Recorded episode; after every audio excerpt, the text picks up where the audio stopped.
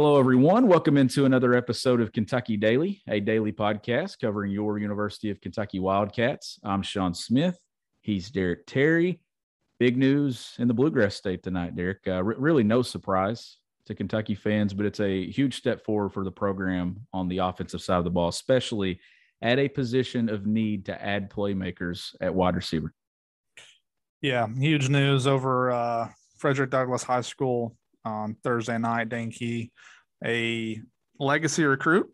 His father played at UK, and like you said, a lot of people for quite some time I kind of thought UK was out front. He committed to Kentucky over Michigan, South Carolina, and Oregon were his other finalists. He took official visits to all those schools. Um, but yeah, he pulled the trigger on UK. You know, and this is a this is a big get, Sean. This is a um, more more than anything. Well, maybe not more than anything, but a big thing is keeping a pass catcher like this at home. And another side note, further evidence that you know this probably doesn't happen if UK doesn't make an offensive coordinator change. Yep. If it doesn't show that it's capable of spreading the ball around a little bit more. Basically, if they didn't make it believable that a kid like Dane could come in and put up good numbers and have a good career, then I don't think any of this happens. But they did a, they did a good job recruiting him. Um, this is a, a highly ranked kid. You know, he's not a absolute elite guy, but he's a solid four star kid. He's in the top 247 on our website. He's number 226, and he's a top player in Kentucky because uh, Gavin Wimsatt is now technically classified in 2021 since he enrolled early. But yeah, a, a big day. And I think fans, I mean, I think every college football program loves it whenever uh, the local kids stay home.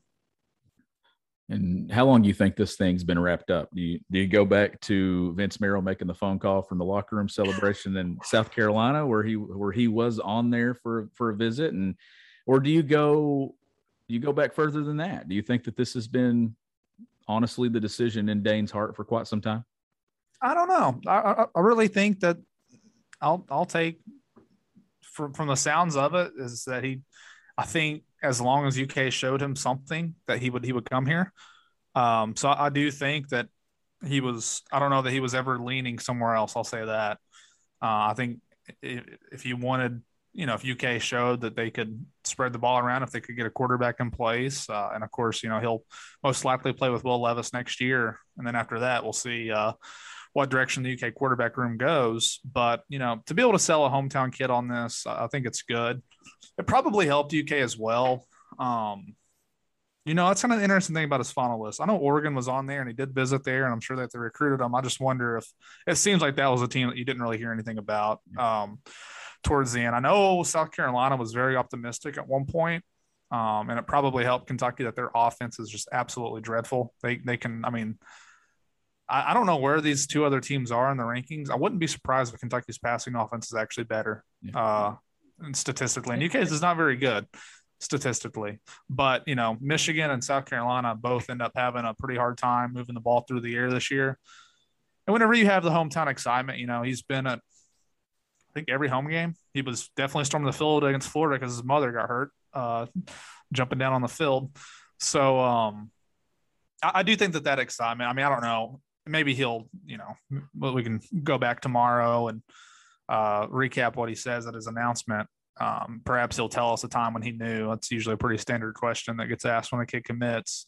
I wouldn't be surprised though, Sean, if that Florida game was was pretty much what sealed the deal. And it wasn't probably so much the offense, because I think they only threw for 87 yards. But just whenever you're that local kid, you see that excitement. Uh, you see the other Lexington kids on the roster. You know, I think the more that Kentucky gets a football program that shows it can win big games, it's obviously going to be easier to keep these local kids here because they're, I mean, that's one of the times where it actually helps you because you know they're very immersed in the uh, in the excitement. Yeah, and you mentioned the change at offensive coordinator, but you also have a quarterback that's showing what he can do in your program, and and you've got other quarterbacks that you feel good about, and you got Wan'Dale Robinson who came home and is having success at that position at wide receiver that all those things play in and they help. But how crazy is it that a year ago, not even a year ago, 11 months ago, me and you on this podcast, sitting right here talking about all the things that they had to do, all the how far away they were at certain positions or at quarterback, and and 11 months later, Derek, here we are in Kentucky's offense. It's I don't want to say it's humming, but it's starting to come into its own. You got a wide receiver who's going to be an NFL draft pick. You got a quarterback who's starting to show up on NFL draft boards because of his tools and his skill set and his arm strength. Now you got a, a wide receiver, four star Dane Key. You've got others that are looking at the Kentucky program. It's it's crazy to think that, and it's a move that Mark Stoops had to make. You and I talked about that a year ago, making a change, but it's the change has turned to positive so quickly for this program. For sure. I think it's a good point about Levis. Um, I'll just mention him real quick because if he plays well down the stretch, like I, I don't see a scenario where unless he just absolutely goes crazy these last five games and just totally tears it up. I mean, I, I feel pretty confident that he he's going to be back next year. I'd, I'd, be surprised if he wasn't. Well, he's got. I think he's got high round potential if he comes. That's what I'm saying. Yeah, like, if he, if you, you could probably get someone to take you if he has a really good, strong finish the season. But like taking you and and you being and staying are two different things. You ready? Showtime. On May 3rd, summer starts with The Fall Guy. Let's do it later. Let's drink a spicy margarita. Make some bad decisions. Yes. Audiences are falling in love with the most entertaining film of the year. Fall Guy. Fall Guy. Fall Guy. That's what the poster said. See Ryan Gosling and Emily Blunt in the movie critics say exists to make you happy. Trying to make it out? Nope. Because I don't either. It's not what I'm into right now. What are you into? Talking. Yeah. the Fall Guy. Only in theaters May 3rd. Rated PG-13. Get ready for the greatest roast of all time. The Roast of Tom Brady a Netflix live event happening May 5th. Hosted by Kevin Hart, the seven time world champion gets his cleats held to the fire by famous friends and frenemies on an unforgettable night where everything is fair game. Tune in on May 5th at 5 p.m. Pacific time for the Roast of Tom Brady, live only on Netflix you know, and I know he's going to be losing Wan'Dale most likely, but I think if everything falls into place, you can say across the board the wide receiver room next year is going to be better. I don't know that it's going to have that one focal point like Wan'Dale's been this year, where Wan'Dale's just clearly better than everybody else. But I think you're going to get more talent that more more guys who he'll feel comfortable throwing the ball to, especially with Keaton Upshaw coming back too at tight end. Um, but you're right. You go back to what we were talking about last year with the wide receivers Kentucky. So I'm going by the 24 7 sports composite. I know there are a lot of rankings out there. I work for 24 7. That's the one I use. Um, and they have to explicitly be listed as a wide receiver. So this stat I'm about to throw out here, people are going to be like, oh, that, that, that, can't be right. Lynn Bowden, things like that. Well, Lynn Bowden was listed as an athlete. Um, Mike Drennan, I think, was listed as an all purpose back. Wide receivers that UK has signed under Mark Stoops. Well, Dane's technically just committed. He can't sign until December, but he is now the highest ranked guy that they have that they've recruited at wide receiver in the national rankings and also in the composite score. He's a 0.9130. He's ranked 221 nationally. Sean, take a guess by the overall ranking. So where they ranked in the 24 7 sports composite. Take a guess at who he beat out for number one. Because it's probably not going to be who you think. I don't even know where to guess. So there's a caveat to this, um, but the trivia question is better this way. I'll give you a hint. They were from the 2014 class. Why am I going blank here? I'll just go ahead and tell you. It's Dad, Thad Snodgrass. You remember him? Oh, that yes, dude. I forgot all about him.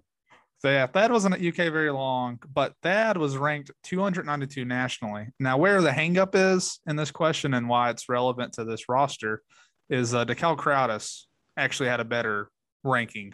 Um, he was ranked lower. He was three on one, but his composite score was better. So technically, DeKel, you know, he's beating out DeKel, or uh, he's beating out. Yeah, Dane Key is beating out DeKel. So they were high school teammates. They're gonna be coming back, but the more overarching point is prior to getting to uh, Dane today, man, these these two D words are throwing me off.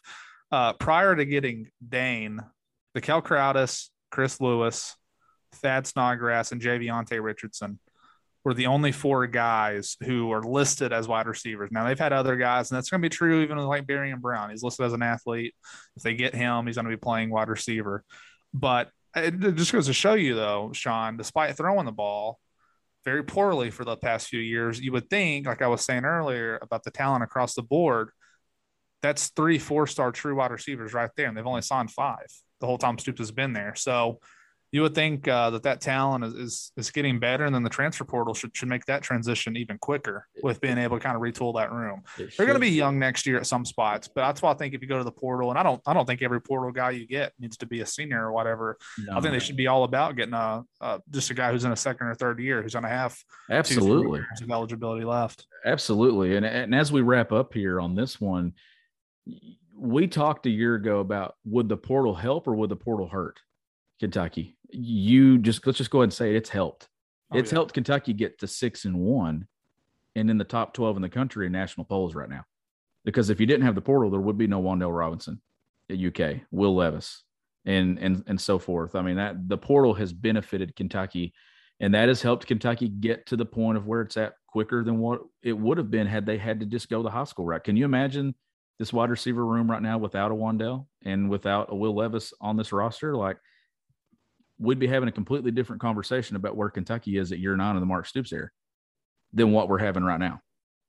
And and that's not a bad thing. It's just you learn to adapt and benefit. Some benefit, some don't benefit. It's helping schools like Kentucky kind of I don't want to say catch up, but it's it's taking them places they haven't been. I mean, because they got they got immediate success from the transfer portal this year. I really think the portal is going to help most teams. I really do. The more I see it, like I, I just think a lot of teams are going to benefit from it. Um, And we haven't got to see that play out on the basketball side yet. We don't know until play starts. yeah, I mean, with football, like Kentucky, I'm not saying they're immune to not losing a good player here or there. I mean, you never know what decision the kid is going to make. Um, but overall, I think UK is in a pretty good spot where it can sell, you know, especially this year on a senior led team for the most part on defense. And, you know, it's even harder to kind of judge the roster next year because you could have some more super seniors. But just theoretically, before McCall was out, you know, uh, they had what, 10 senior starters on defense? I mean, if you're a I'm not even saying an elite prospect, but if you're someone who's considering transferring, uh, looking for to maybe play your last year or two in the SEC, like that's a pretty big selling point for UK. Well, although I think they've recruited pretty well defensively, I'm not really sure. I, I could see them taking one or two transfers on defense, maybe. Uh, it really probably is still too early to tell. We need to see how they finish high school recruiting, but offensively, for sure, if you're a wide receiver, you should look at this thing and say, okay, they got an offense from the NFL. Like you said earlier, Wan'Dale Robinson's going to be a draft pick. They're losing their top three receivers. And I could go play with a quarterback who's most likely going to be getting drafted next year. That's they should be So able to be in the conversation. Yeah, they should be in the conversation really for any wide receiver transfer that they really want. Absolutely. I agree 100%. Th- This is just the start with Dane Key to Kentucky. Uh, and I know Liam Coen, Mark Stoops, they want to keep this thing rolling, Derek. Uh, as always, this show is powered by Blue Wire Pods. It's also powered by the Butcher's Pub, three locations Palmville, Williamsburg, and London, Kentucky. Make it out to one of those locations to catch a game or just have a great meal. Uh, shared, spend some time with friends. I got live music, everything going on throughout the week. You can check out all those Facebook pages or visit thebutcherspub.com. He's Derek Terry. I'm Sean Smith. We'll catch you next time on Kentucky Daily.